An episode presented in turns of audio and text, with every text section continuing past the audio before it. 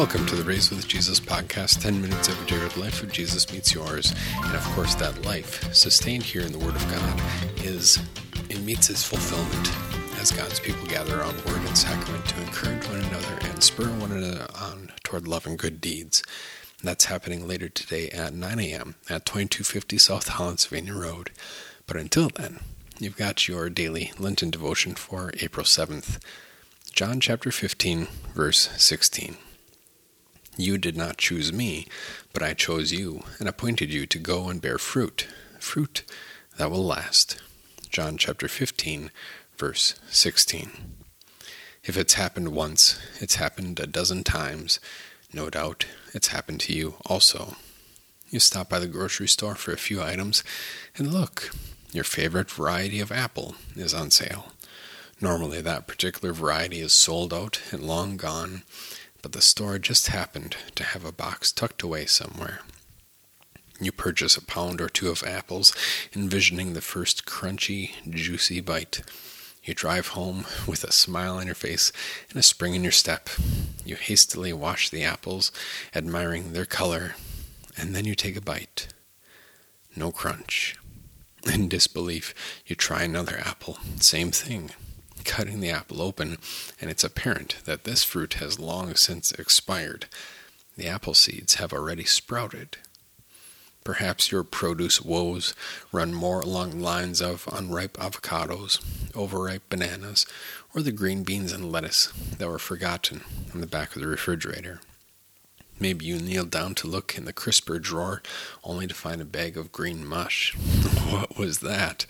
I have no idea, but it looks it looks dangerous, looks a little hazardous.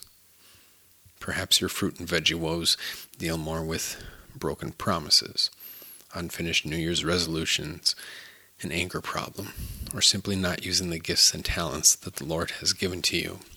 Fruit that sits on the counter, stale.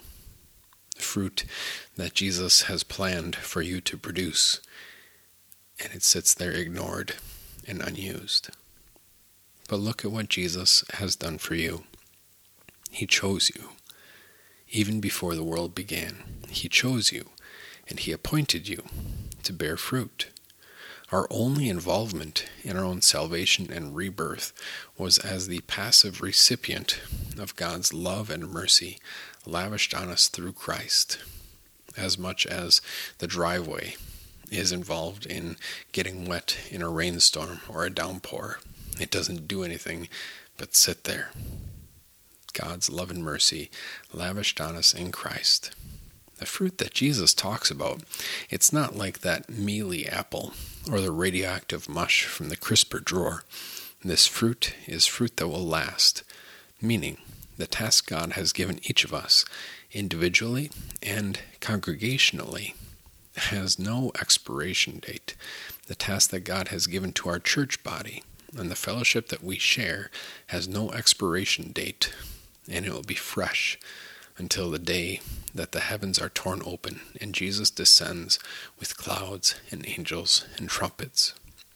Think of it the children you bring to Sunday school, one day praising God for all eternity. The time spent shoveling or mowing or cleaning at church, held up by our Lord on Judgment Day as a beautiful act of worship prompted by faith. And the time spent setting up for Holy Communion, thinking this is the opportunity where Jesus comes to each of us individually. A small task, and yet Jesus sees it and he appreciates it, and he will speak about that at the end of time. Whatever you did for the least of these brothers of mine, these sisters of mine, you did for me. Yes, these things are done over and over and over again, almost in a mundane routine, but in God's eyes, they'll never spoil. We pray. Dear Jesus, thank you for choosing me and working in me that I bear fruit to praise you. Fix my eyes on Jesus and remind me of my baptism so that I don't grow weary of producing wonderful fruit to your glory. Amen. You can find us later today, 9 a.m. at 2250 South Holland Sylvania Road, Maumee. If you're not able to make it, you can also tune in at YouTube. Just search for Resurrection Maumee. God bless your day.